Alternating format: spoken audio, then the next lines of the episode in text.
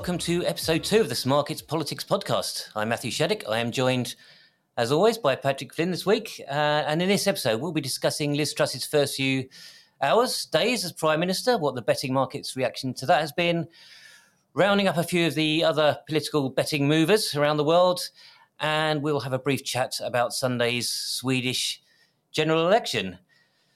Patrick, brand new cabinet. We had some markets on who take the top jobs. Any big surprises there?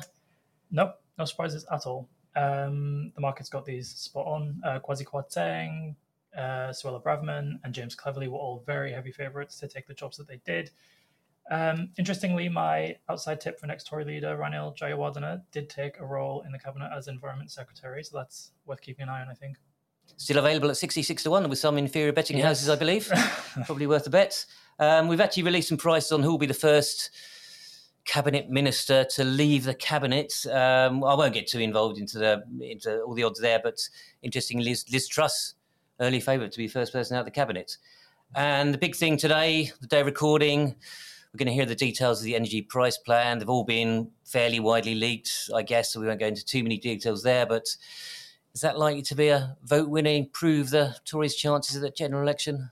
I mean, I'm a little bit conflicted on this. Um, I think in terms of support, you can expect the general public to be broadly supportive of the plans if they are what's being touted. Um, you can maybe imagine the Tories will get some sort of honeymoon in the polls from this, um, but I think it's important to put it into context. Um, looking at the latest polls, around a third of Labour's lead is coming from 2019 Tory voters saying that they are undecided. Um, if some of those come back into the fold for the Tories, like Labour's lead might shrink, but the actual number of switches from the Tories to Labour might not change. So it might not really be any kind of like real change. Um, but I think the task for Labour is to draw the distinction between their plan and the government's in terms of in terms of who pays. So that kind of question of fairness of whether it's fair for energy companies who are making hundreds of billions of pounds in profits over the next couple of years won't have to pay anything because the government is refusing to implement a windfall tax. Um, there is massive public support for a windfall tax, including among Tory voters. Um, so I think, interestingly, like Liz Truss's style compared to Boris Johnson's, and the fact that she's willing to take the fight to Labour directly on the argument rather than just delivering, you know, bluster and bombast that we've been yeah. accustomed to over the last few years. Though it might impress commentators watching PMQs, it could actually be quite helpful for Labour when it comes to highlighting the distinctions between the Tory policy and the Labour policy. Yeah, maybe. I mean, I thought she did quite well at PMQs, but as lots of other people have pointed out, uh, there have been plenty of examples in the past where leaders have done well at PMQs, but the general public um, perhaps doesn't care very much about that. Well, I mean, let's just talk about we've got a market on how long Truss will last as prime minister. Um, what the early betting saying about that? Yeah, there's currently a 23% chance that Truss will go by the end of next year. So that's pretty short timeline. Um, 40% says she goes in 2024 and just a 36% chance that she makes it to 2025. Um, so yeah, it, it's expected to be quite a short-term premiership for Liz Truss if the markets are to be believed. Yeah, I mean, in some ways, she starts in quite a weak position compared to some other leaders who've taken over. She didn't get. I mean, the first round of voting of the Tory MPs, I think she got about one in six of them to support her. So that's a sort of base level of support against everyone else they could have picked. Um, and even by the end of the process, she was only getting around a third of people voting for her in that final round. Um, so I suppose there is some danger that her support in the parliamentary party is a little bit soft. Yeah, yeah. I think that's definitely a risk. Um, the fact that she doesn't have a kind of core base of core base of MPs. Um, I was just looking back, and the two other leaders with the lowest support from their parliamentary parties were Iain Duncan Smith, who has gone within two years, and Jeremy Corbyn, who, while he had a lot of support among Labour members, if Labour had the same system as the Tories, he would have been gone within 12 months because of that vote of no confidence that took place in, in 2016. Yeah, I mean, one other thing just to point out here is you've got to check the rules on this market. Yeah. Our market is, if I'm right, when she is replaced as Prime Minister, that could make a difference compared to some other places where they bet on when she's replaced as Tory leader. That was a big, there was a big sort of screw up in the betting markets when Theresa May resigned about this. Just, just explain how that works. Um, yeah, so this market to market relates to when Liz Truss is replaced as Prime Minister. on some platforms, they have markets on when she's replaced as Conservative leader.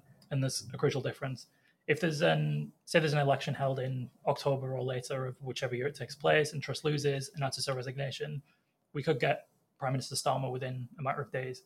Whereas in terms of replacing the Conservative leader, Truss may remain Conservative leader until a new leader is elected. So she could actually leave the year after you'd expect. Yeah, I mean, this is a bit niche uh, rules talk, I guess, but it's kind of interesting. I mean, I'm surprised that some of these other betting uh, providers are betting on the, the, party leader metric. Because, as I said, when May left, there was a lot of confusion about, well, is she still Tory leader? Because she'd said she was an interim leader, whereas the position of prime minister could be some ambiguity. I mean, there's a few possibilities of that could happen, but it's a bit more clear cut. So I think I prefer prefer rules, but I guess I would just say that. Um, what about sort of um, past leaders? How long they've lasted? Boris Johnson, what were the market saying about him when he took over? Yeah, I was looking back at this actually, um, and it seems like these kind of markets tend to underestimate the amount of time various leaders spend in office. Um, I think for a couple of reasons. So yeah, just looking back to Boris Johnson in, in 2019, after two weeks in office, the market rated him a 45% chance to depart by the end of the following year. So that would be by the end of 2020. Even looking stateside, four months into Trump's presidency, he was given a 42% chance of going within 18 months, despite the huge difficulties when it comes to getting rid of a sitting president in the middle of their term. Um, I think there's a couple of reasons for this. Like, obviously, the media loves to overstate the amount of danger a particular leader is in because it generates clicks and views. But I think the bigger reason is just the dynamics of who's trading on the market. Um, people who think a leader is going to depart in the short term are far more incentivized to start trading on that particular market than ones that think it's not going to settle for three, four years. Yeah, yeah. Um, so kind of putting their money down is going to be a long term investment. Um, I mean, of course, those people can lay the short term contracts, but obviously requires more investment to get the same level of profit. Yeah, the Trump price was crazy. If you just looked at the base rate of how likely it was that president would be leaving before the end of his first term, and you could get evens. Yeah, actually, you could have got evens. I think at points that he would even last four years. Um, nice bet for some people. Um, market's actually this is a really good market. We've got a market on when the Tories will next get a poll lead. That's been running for quite a few months now. Um, currently, it's about a sixty percent chance that the Tories won't get a poll lead at any point in 2022. They haven't led in a single poll this year, and the market is saying that that will probably carry on until the end of the year. Which side of the bet do you think you'd like to be on there? I would take the 60%. Um, you think they won't? They probably yeah, won't no, be, right? I can't see it. Um, I mean, yeah, Opinium is, is the pollster that's showing the lowest lead for Labour at the moment, but Opinium's methodology is different. Their poll to poll change is a lot less bouncy. Um, so I think just looking at oh, they're only four, Labour's only four points ahead with one poll, and thinking that you might get an outlier Tory lead isn't necessarily going to be the case because Opinium are quite stable in terms of their their Labour leads. Um, I think Labour's lead could potentially go down, but whether the Tories get a lead, I'm not convinced. Yeah, I mean, I've seen a few polling experts on Twitter saying there's a pretty good chance the Labour, uh, that, sorry, the Tories will get a lead at some point maybe pretty soon. In fact, one of those, Keiran Pedley from Ipsos Mori, will be joining us on the show next week. Um, not too many changes in the betting markets on the next general election. I suppose you wouldn't really expect any because everyone had priced in that Liz Truss was going to win this. Um, a lot of pundits had been speculating about Truss calling a snap 22, 22 general election. What the price is saying about that? So yeah, it, has gone down. Um, so if you recall last week, we said there was about a seven percent chance.